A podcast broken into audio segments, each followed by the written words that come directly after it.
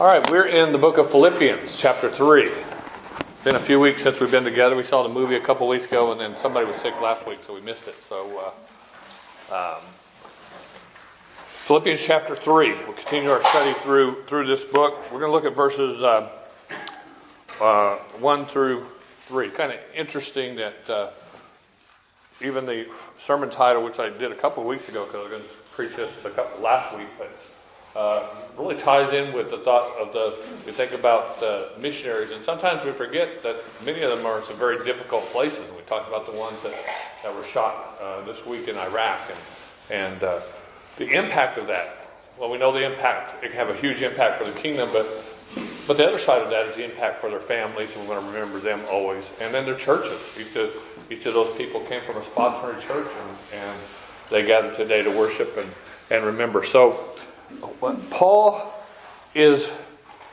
once again going to talk about we who are the followers of Jesus having the right priorities and having our having things as they as they're supposed to be in our lives and having Christ in the proper place in our life. Once again, he's going to talk about, you know, I've shared this before.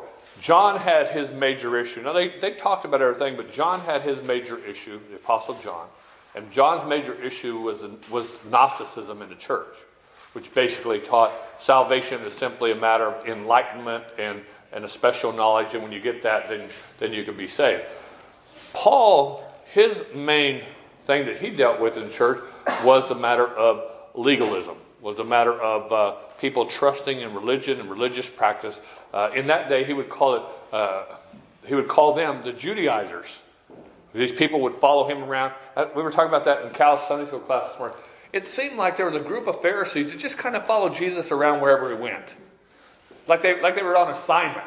Okay, if you can catch him this week, maybe you'll get an extra little, you know, something in your in your stocking or something like that. Well, Paul, well, John had his, and they were the Gnostics for the most part, and Paul had his, and they were the Judaizers, which basically were following him around saying, you know what, Paul is teaching a false gospel. He's wrong. He needs to be teaching the truth. And the truth is, if you're going to be right with God, Jesus is okay. And I, they wouldn't use it that way, of course. They say you need to believe in Jesus. But you also need to keep the, the Jewish laws and the Jewish rituals and the Jewish ceremonies, including, including all the uh, practices that, that, that, the Jews did in the Old Testament, including circumcision. Uh, Paul got angry at one point with, with a circumcision, and he called it mutilation. Uh, and uh, of course, as a Jew, that would have been a, that would have been a, that would have been a uh, well hyperbole to say the least. Uh, but he considered it to be mutilation if it was done, and someone believed by it being done, somehow you're made right with God by such a thing. I remind you that even the Old Testament, it was not the sacrifice of the animal that made people right with God, it was the obedience to God. Part of that obedience certainly was to sacrifice uh, the best that you had to Him. But remember, Saul sacrificed the animal and he wasn't right with God. So it's not, it's not just about matter about shedding blood, it's the heart, it's the, the motive. So Paul's going to deal with this to the church at Philippi, and he's going to talk to them again about these things call them back to the place where they understand it is all about Christ.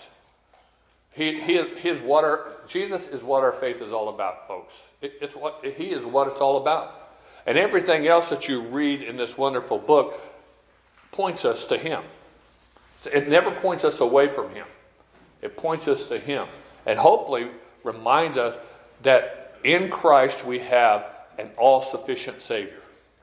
So that's not only sufficient to save us, but sufficient to keep us saved and to, to empower us as we're saved. All the things that we need, all the things that we need from God, we have in Christ Jesus. That's God's plan. Now, if we believe that you are made perfect in Christ, if you believe that Christ is the all sufficient Savior, let me ask you, what else do you need? And yet, we, we kind of pick on the, the Jews in this, in this instant because that's what he's talking about. But there are many expressions of religion today that add their own stuff there too. You got to do this, you got to do that. Uh, Jesus, Jesus is in there somewhere. In some places, he's more prominent than others. But it's not Jesus plus anything, it's just Jesus. Uh, how many of you ever maybe been a part of a church or, or uh, been taught that uh, in order to be made right with God, it's Jesus plus water baptism? How many of you ever heard that at least? Okay. And there are those who teach that, that unless you are water baptized, then you can't know uh, salvation. There's no difference in requiring people to be water baptized from a New Testament perspective in being right with God as there is in requiring people to be circumcised in the Old Testament. Both of them speak of, of, of the mark of the covenant or the, the, the outward evidence of the covenant. Okay? We do not baptize lost people, not biblically. We baptize saved people. Baptism is not the doorway into eternal life, and it's not even the doorway into the church. And I know some of you Baptists have been taught that. Because I was in seminary. But I believe they're in error. Baptism is not the doorway into either one of those things. Baptism is a matter of, personal obedience to, to Christ because he, he, he told us to do that. It is a testimony of our faith. It's a wonderful picture of what Christ has done for us. But it is not, Christ is a doorway into to the church, and Christ is a doorway into eternal life. And we need to understand it. Everything we need is in Jesus Christ. Okay? I always ask people that say that you have to be baptized to be saved, what about the thief on the cross? And, and of course, their response is always, he had special dispensation from Jesus. That's basically what their response is, you know. So, uh, all right, let's look at what Paul says here in the third chapter. We're going to read verses 1 through 11. He says, Finally, my brethren, rejoice in the Lord. For me to write the same things to you is not tedious, but for you it is safe. In other words, he wants to keep repeating. He wants them, he wants to make he wants them to hear it over and over again. It's important. Okay? Beware of dogs, beware of evil workers, beware of the mutilation. For we are the circumcision who worship God in the Spirit, rejoice in Christ Jesus, and have no confidence in the flesh. Though I also might have confidence in the flesh, if any anyone else thinks he might have confidence in the flesh, I more so. Circumcised the eighth day of the stock of Israel, of the tribe of Benjamin, a Hebrew of Hebrews concerning the law, a Pharisee. Concerning zeal, persecuting the church, concerning righteousness, which is in the law, blameless. But what things were gained to me, these things I've counted loss for Christ.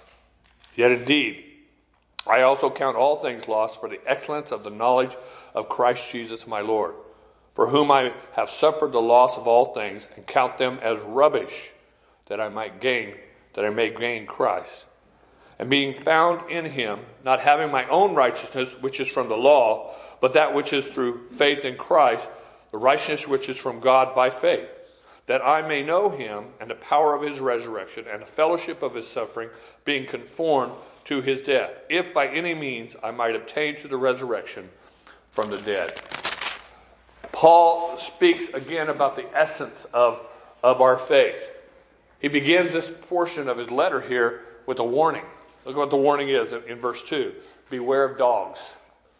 Now, you do know that he's not talking about those four legged creatures that run around most of our houses and stuff.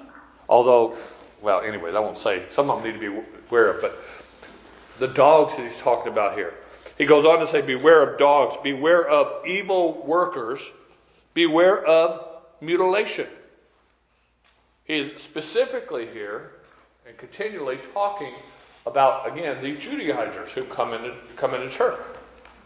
And for the most part, dogs in his day were not like dogs in our day. For the most part, to call someone a dog was, you know, we think of dogs are cute and sweet and all that kind of stuff. They're domesticated. I'm not saying they didn't have domesticated dogs in this time, but for the most part, in this time, the dogs ran around in packs. They were unclean. Uh, to certain religions today, they remain unclean. To, to Islam, dogs are unclean. They don't want dogs around and stuff. Okay? So, to call someone a dog from a Jew, again from a Jewish perspective is a huge thing. That's what they called Gentiles the Gentile dogs.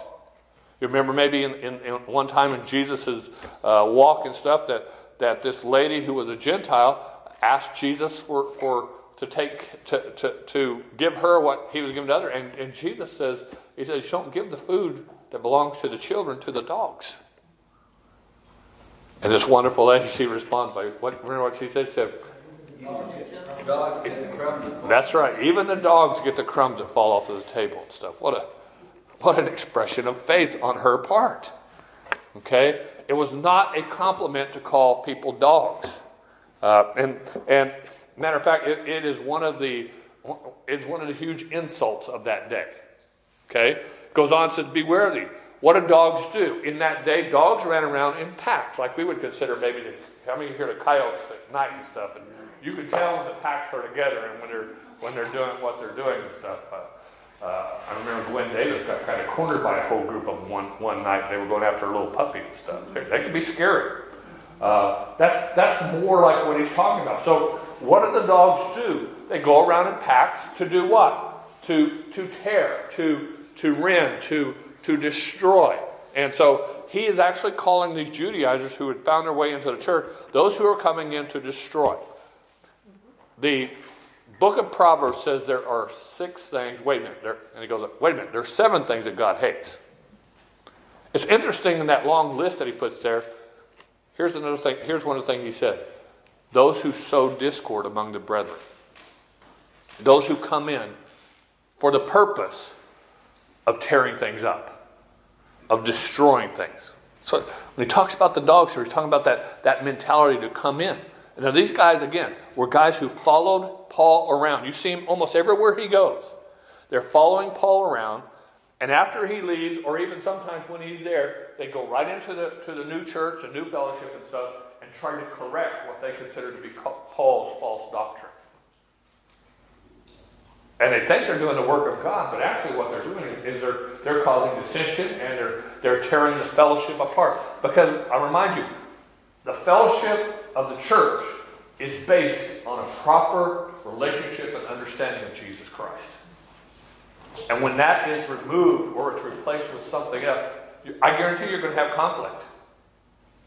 You see, we don't have biblical fellowship with those who do not believe biblically uh, uh, uh, and properly about Jesus Christ. That really is a dividing thing for us. You, you, you know what I'm saying?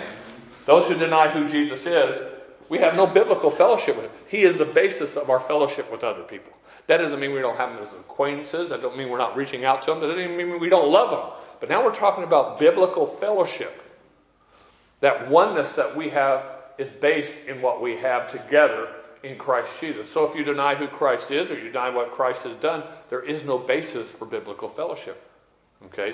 Ecumenicism is an attempt to create unity where there cannot be unity.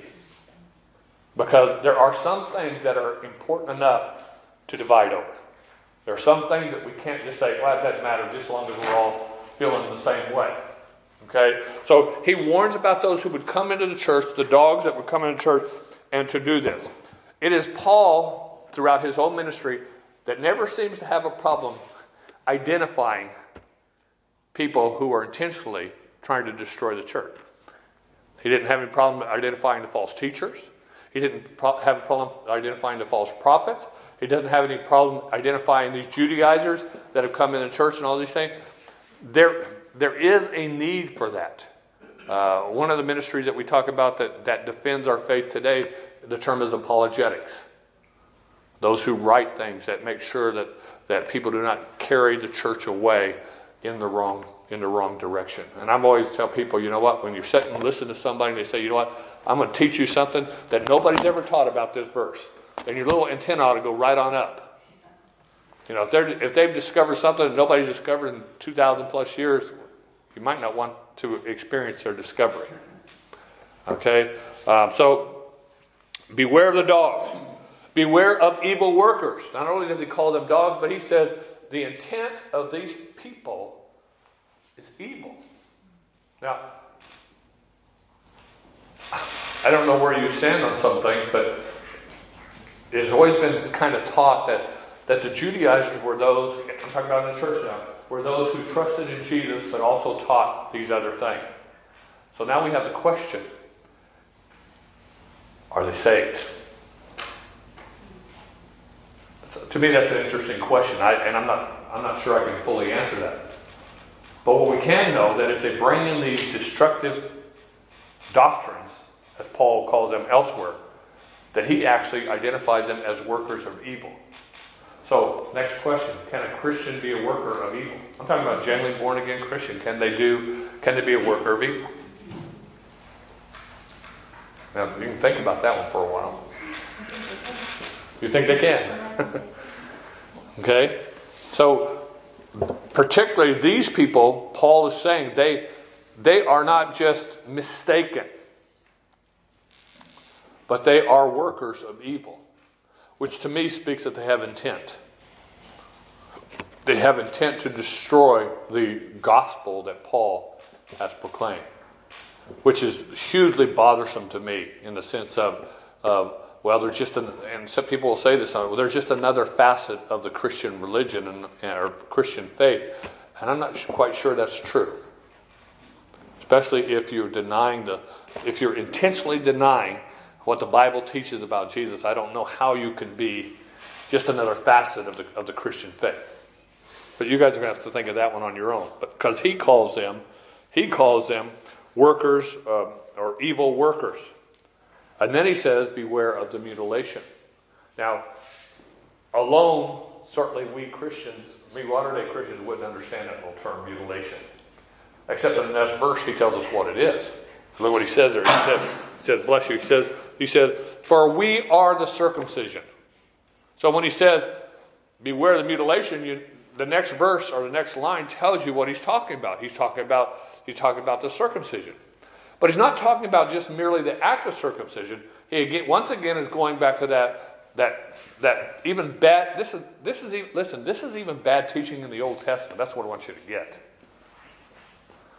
Teaching people that they are automatically made right with God because they have their foreskin removed is not even Old Testament biblical theology. It, it's just it's just not. And it was never intended to be the thing that made a man right with God. But it was always intended to be a, an evidence, in the same way that baptism is an evidence uh, of, that you are a part of the covenant of God. So to teach people wrongly about either baptism in the New Testament covenant or circumcision in the Old Testament covenant is, is, is, to, is to, to miss the point about it. So he goes on to talk about, he says, he says in verse 3 that we are the circumcision. Which again, and elsewhere he says, we're the circumcision that is done without hands. In the book of Revelation, it talks about the followers of God will receive a seal or a mark upon them. It also talks about those who are followers of Antichrist will receive a seal or mark upon them. Okay? Who puts the seal on the believers? I don't have any idea what it is. So, who puts the seal on the believers? Of course, the Holy Spirit of God. Okay? Who puts the seal on those who are following the Antichrist? The Antichrist, the evil one. Okay? The true circumcision is what God does to the heart not what man does to the physical body. The true baptism, let's carry this on. The true baptism is the baptism of the Holy Spirit, not baptism by, by not ritual baptism by immersion in water. Okay? Now, keep that in mind because it is also true that circumcision is an act where men use their hands. There's no way to get around that. Okay? And baptism is also an act where we immerse people in water. Okay? But again, they're both ritual in nature. They, they, they have no saving grace in them. They are outward marks of what God has done to the heart. That was their intention. That's why God gave them. And, and, and I think many, even in the evangelical church, and particularly in, in some, some groups in the evangelical church, they very rarely talk about the, the real baptism, the baptism of the Holy Spirit, and more concerned with the water baptism. Again, should we be water baptized? Of course we should. But we should properly baptize people in water where they understand why that's happening and they understand that it is, it is an outward evidence of what Christ has done on the inside. So he said, again, we are the circumcision who worship God how? In spirit. Remember Jesus' uh, uh, uh, encounter with the Samaritan woman. And what does she say? So you Jews worship God down there in Jerusalem, and we Samaritans worship God over here in our area. And, and, and Jesus' response was, I tell you the truth, the time is coming when no longer will it be that you worship God there and we worship God there, but true worshipers, true worshipers of God will worship Him in spirit and in truth. Again, mankind, religious, religious minded, man, minded mankind, always has to have a part in it. Okay? Biblical faith is what God has done for us and to us through his Son Jesus Christ. It is the work of the Holy Spirit in it. So, as Paul says in Ephesians, we have no right to boast about this. We have no right to claim our part in this. And when we speak of this, we, we speak at it from the, from the perspective that we understand that it's fully the grace of God that is poured out to us. So God gets all the glory for everything that happens to us. So he said, the, the true circumcision are the ones who worship God in spirit, rejoice in Christ Jesus, and have no confidence in the flesh. Okay? Have you realized yet that your flesh is weak? Have you realized yet that, that even if you endeavor to do better and even work hard to do better, and, and I always think about this when, it, when I talk about my thought life, I, it, that's part of my flesh. I can't tell you how many times I've determined not to think something. You know what that does for me? That's all I think about. You know? And so our flesh is weak. Okay? So why would we teach somebody just to transfer the responsibility of being right with God uh, from a religious perspective to our flesh. When our flesh cannot accomplish anything for us, it can't do anything for us. It, it, it is so easy to believe that the answer for life's issues and life's problems and, and the things we go through is somehow found within inside us. Matter of fact, I would tell you that for basically that's what psychology teaches you. Psychology teaches us that, that man is innately good. And if they're going to find their way, we'll find our way by help and direction from the professional to help us find that source of truth and rightness within it. Do you understand how diametrically opposed that is to biblical Christianity? Which says, In me there is no good thing. We don't like that. But in my flesh, nothing can be accomplished except that which is contrary to God.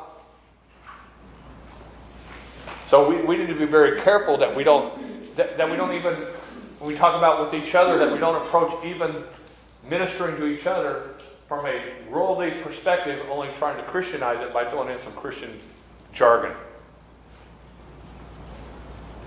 We need to understand that the only source of help we have is not what we can bubble up from inside us, but it is it is the eternal God who, yes, now lives inside us.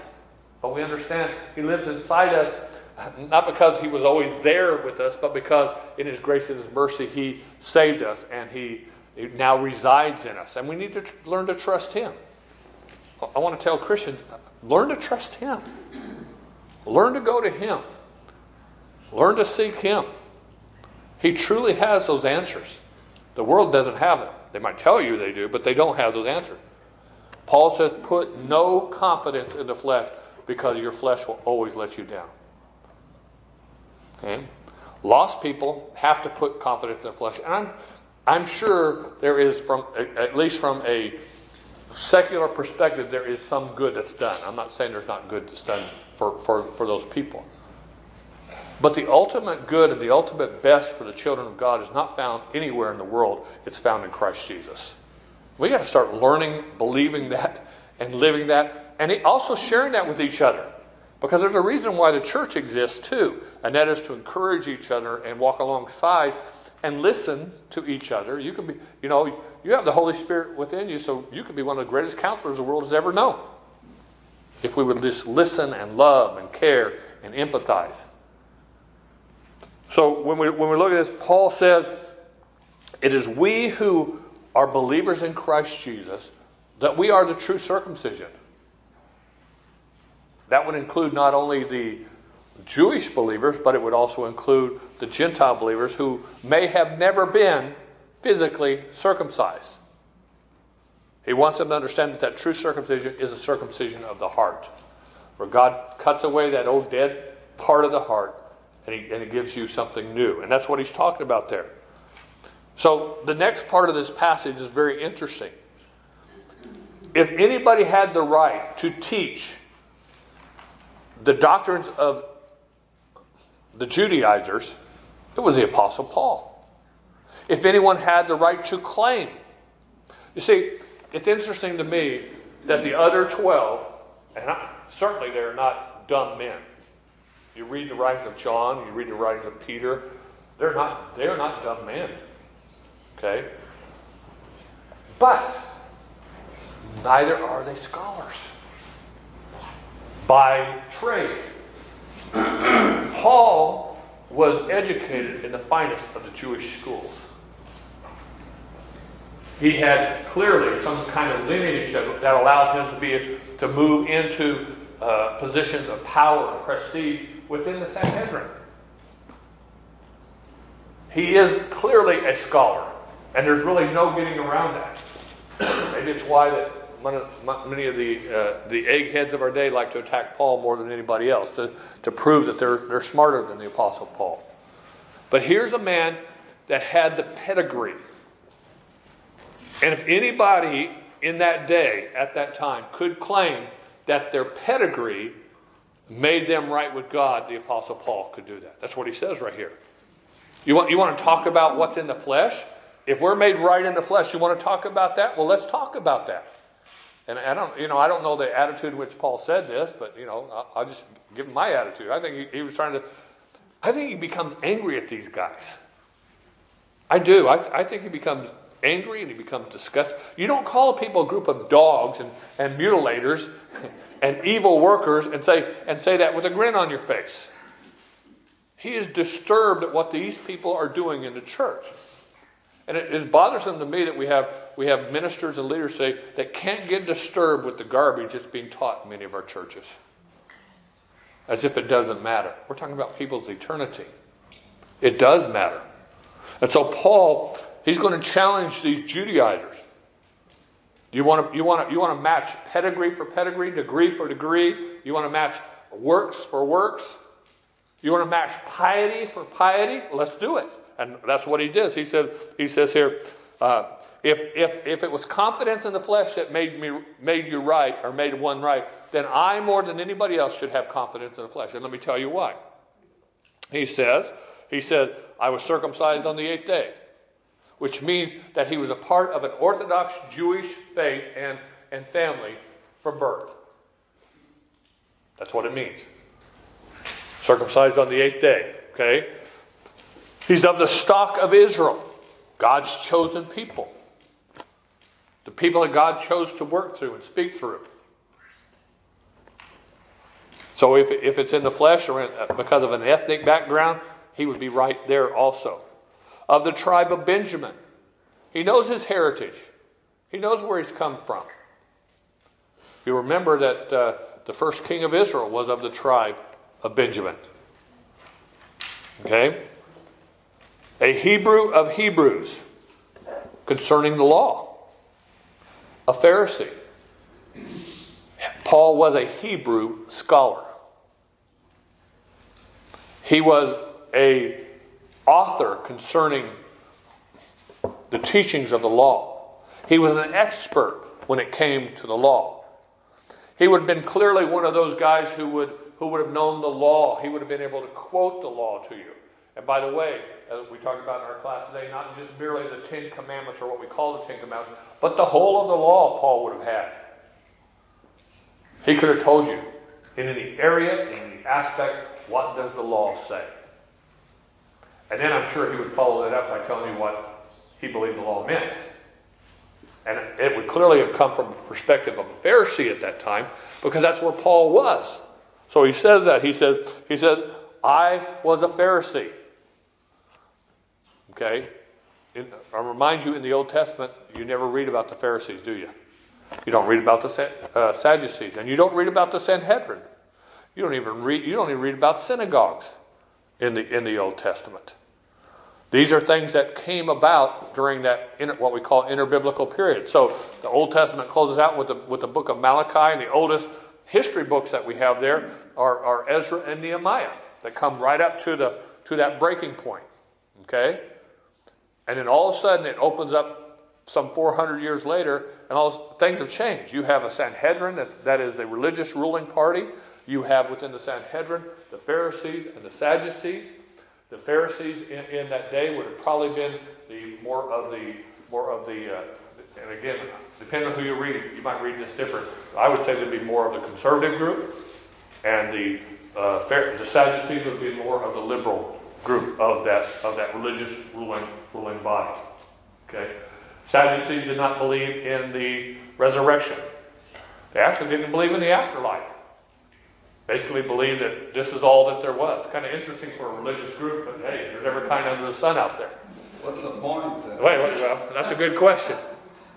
Uh, so, uh, Paul says he was a Pharisee. He was a member of Sanhedrin. There are many uh, authors that speak of Paul that believe that, that Paul, when he was Saul, was on the fast track. What we would call, he was heading up the, the ladder in the Sanhedrin, which is why he was sent out to do what he did. Okay? I remind you in the story of Stephen, I've heard it presented where, where Paul almost is like the, the hat check girl. He's holding their cloaks, you know. That's not what that means at all. It means that he was the Pharisee on the scene, in charge of what was taking place, but stood far enough off so that he would not dare at any way possibly get any blood splattered on him or touch a dead body. But don't be mistaken, Paul, Saul, was in charge of what happened to Stephen that day. Can you imagine what must have been like in heaven when Saul got there a few years later? When Brother Paul comes into heaven, there's Stephen. Well, we already know Stephen's attitude even when he was dying, remember? Much like Jesus is, don't hold this against them. That's an incredible attitude when you're being stoned to death. So I think they had a good reunion, a great reunion when, when, when, when Paul got when Paul got to heaven. But that's who he was. That's what he and he even said this. He said, concerning zeal, I persecuted the church. It was me. That was my job. That's what, that's what I basically almost he talked about zeal. It's almost what he enjoyed doing. Why? Because he was a zealous man who believed that everything he was doing was for God. And even the persecution of the church. When he talked about righteousness concerning the law, blameless. That's an interesting statement coming from Paul, but he's not talking about his view of it now. He's talking about his, of his view of himself then. He was a teacher of the law, that's how he saw himself, and he was one who kept the law. And you, he was one of those guys who walked around in the, the, the robes and stuff that Jesus talked about. He was one of those guys who, who believed that they, that they had attained to the place where they were they were righteous before God because they did not any longer break the law. They had convinced themselves that that was true. Talk about delusion. Okay? Yet, yet they had created a system, particularly during those 400 years, and established that system where a man, excuse me, where a man could consider himself to be right in that way. Even though if he honestly had to look in a mirror and say that he's never done anything wrong, he would have to say yes. But somehow the system made him right. And if you, if you notice that the system for the Jewish people has even changed more, because the sacrificial system was still going when, when, when, Paul, when Paul was there. But now, even today, the Jewish people, the sacrificial system does not carry on anymore. So how are they made right? They convince themselves they are made right by keeping the law. By keeping the law. You say, wait a minute. aren't they aware that they've all broken the law? I think they're all aware of that. But they wouldn't believe somehow that the righteous or the Orthodox Jewish person has kept more of the law than, more, than the law that they have broken. And somehow this huge scale is up there in heaven that God uses and says, if you've done more good than you've done bad, you get to come in. They convinced themselves that. The Jewish faith at the point we live in is mostly a faith on paper. Because they don't even do their rituals any longer. It's all on paper. When you talk about the bar mitzvah and the bat mitzvah, the young people that go there, it's again, what's on paper? What do you know? What do you remember? What can you read? All of these things. You go there, and the ultra orthodox, they're, they're sitting there reading. They have their little their little prayer books, and they're sitting there reading, and they're they're bobbing their heads toward the wall and stuff like that. They, it, it's all on paper. So Paul says says that he was he was zealous and he was and, and he was blameless according to, to, to the perspective of the time that he lived in. But now look at verse 7, because verse 7 speaks of, the, of what God showed Paul. And that initial showing that God gave him was on that Damascus road. That's what he says. But what things were gained to me, these things I've counted loss for Christ Jesus. I'm not sure we understand the extent of what it cost Paul or Saul to become Paul as we know him. I just told you all about him. You understand he lost all of that. All the power, all the prestige. He lost that fast track. There are some scholars that believe because he was a member of the Sanhedrin and he was a Pharisee that he was married. And there are some that says that again when he when he came to faith his wife left him because he had left the Jewish faith. Her view. And I don't know, that's that's speculation and stuff. But my point is this it cost him everything to become the apostle of Jesus Christ. And even on that side of it, from a human perspective, he didn't get a huge bargain, right? They beat him, they stoned him, they hated him, they ridiculed him. Here again, we have the, the Judaizers following around him saying, Paul's a false, he's a false apostle, he's not, he's not, he's teaching a false doctrine and stuff like this. Don't listen to, to Paul, he does not even know what he's talking about, and he has no authority. He lost everything.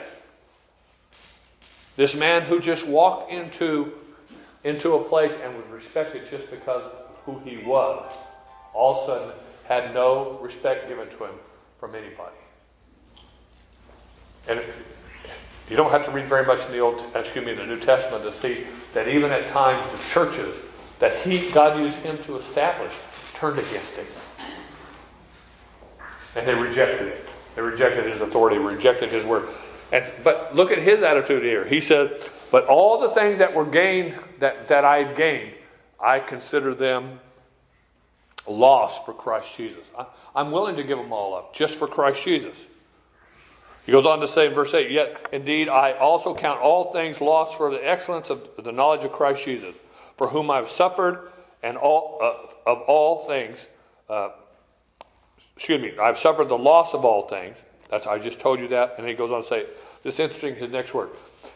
He says, and count them as rubbish that I may gain Christ. Now that is a heavenly perspective. Everything the world has to offer him, all that power, all that prestige, all, all the notoriety that he would have had as this great Jewish scholar, he says, you know what? All of it, compared to what I have received in Christ Jesus, it's garbage. It's garbage. I'm not sure we all have that perspective yet. Uh, I think, well, let me just speak for myself. At times, I like to live in both worlds at times. I like to have what the world has to offer, and I also like having Jesus.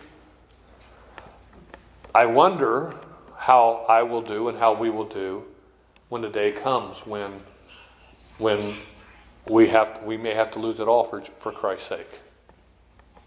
I hope He finds us faithful. I hope, I hope we're responsive, responsive to the Holy Spirit in that day. What if they took it all? What if that was the threat? What if they took your, your kids, your family? What if they took? What if they came in here and said, "You know what? We are seizing the property of all these these uh, tax exempt places because now we are saying they owe taxes and so we're seizing the property. What if they do that? Will the church still be the church? Will we still meet? We Still walk in Christ? These are, these are questions that, that are not uh, theoretical to the Apostle Paul. This was his life.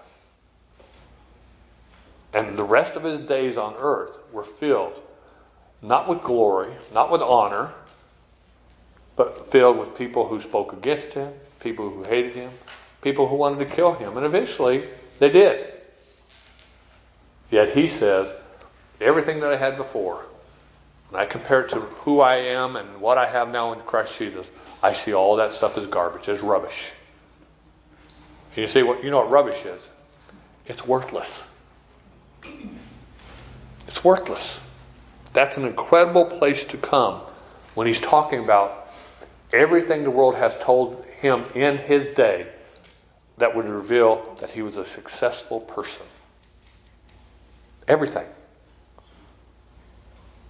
We must ask the question are we seeking the notoriety of the world and the prestige that comes with, with being a part of this world system? Or can we understand or can we get to the place where we would see everything the world has to offer compared to what we have in Christ Jesus as rubbish? He's not saying, and I'm not saying that we have to just cast everything aside. But we, I think we are saying that we need to be willing to cast that aside if that was the call that Christ had for us. I like verse 10 11. We'll close with this thought. He said, That I may know him and the power of his resurrection. It is later on in his letter to Timothy that Paul says, There are this group of people that are coming around who have a form of godliness, but they deny the power thereof. They deny the power of the resurrection of Jesus Christ. Not only to raise Jesus from the dead, but think about this to raise us to new life. And one day, to raise us up in the same resurrection. And Paul says, he says, I, I, I, I want to know the power of his resurrection. And I'm willing to experience the, suffer, the, the, the uh, fellowship of his sufferings. And I'm also willing to be conformed to him in death. To get to the place where you understand the world has nothing. And a willingness to follow God wherever he would lead us. Even if that path that he would lead us down was the path that our brothers and sisters this week walked down and for the cause of Christ in Iraq were shot and killed.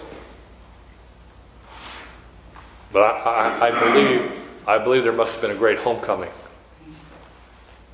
in heaven. Because these are the kind of people that would even go there that had long ago made the decision. They're going to follow Christ wherever he wherever he goes. We need to understand that the safest place for us to be is wherever God's leading us. And whatever happens there, that's God's business. And the most dangerous place for us to be is where Christ is not and where the Holy Spirit is not leading us. Even if we consider it from a worldly perspective, the safest place to be. To know Him, the power of His resurrection, to share the fellowship of His suffering, to be conformed to Him, even to the place of death. Because we understand, hopefully, we understand, that in Him we have eternal life.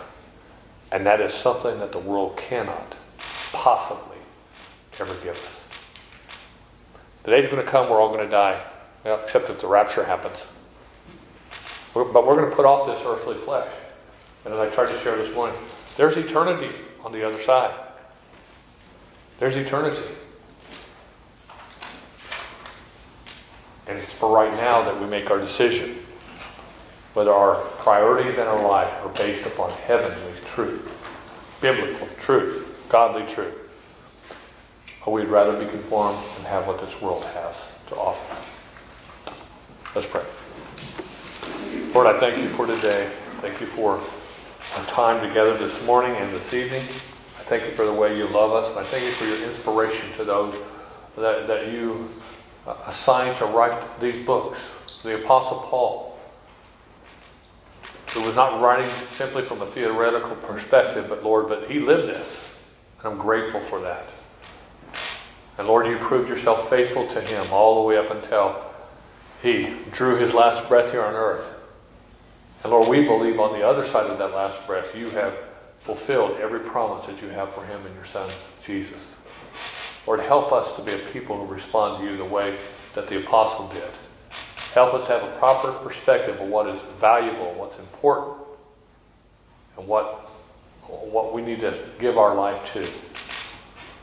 Lord, give us your heart, give us ears to hear your Holy Spirit this week. Give us faith to follow you wherever you lead us. Praise us in your Son's name. Amen.